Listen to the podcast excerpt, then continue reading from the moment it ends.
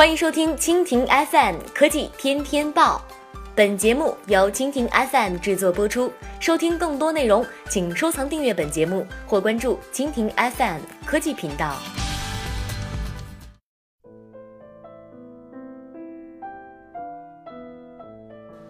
苹果播报：迪信通将推 iPhone 八月租赁服务。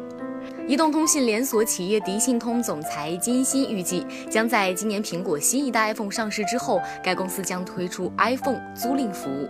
金鑫透露，迪信通将首先推出苹果 iPhone 八的手机租赁服务，且都是全新机，消费者可以按月租赁，计划一年起租，价格一定比买一部 iPhone 便宜。不过，具体的租赁细则都没最终确定，以上也只是内部酝酿的方案。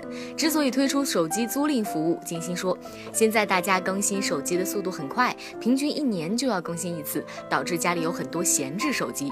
金鑫也表示，申请手机租赁还有一定的门槛，比如说迪信通。的会员级别需达到金卡以上。此外，迪信通已经和滴滴平台、龙腾出行等达成了合作。滴滴平台上拥有百分之六十的司机都拥有 iPhone。滴滴平台上满足一定条件的司机也可以申请手机租赁。而龙腾上拥有很多商务人士，我们也会探讨合作方式。据悉，租赁服务当中的 iPhone 由迪信通直接向苹果采购，但是和苹果公司没有相关合作。全新机用旧了怎么办？金鑫说，迪信通准备开展二手手。手机的租赁和销售业务，未来使用过的 iPhone 将进入到这一市场当中。迪信通也许想通过提供 iPhone 租赁服务，撕下外界贴给它的低端标签。该公司的财报显示，迪信通这三年销售出的手机以低端机为主，售价在一千三百元左右。公开资料也显示，迪信通创立于一九九三年，于二零一四年七月在港交所主板挂牌上市。目前，迪信通在全国拥有三千多家零售门店。作为一个手机渠道商，迪信通营业收入主要来源于移动通信设备及配件的销售。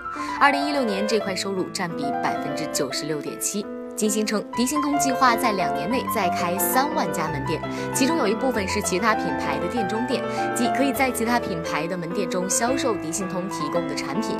这可以大大节省开店的成本，也增加了消费场景。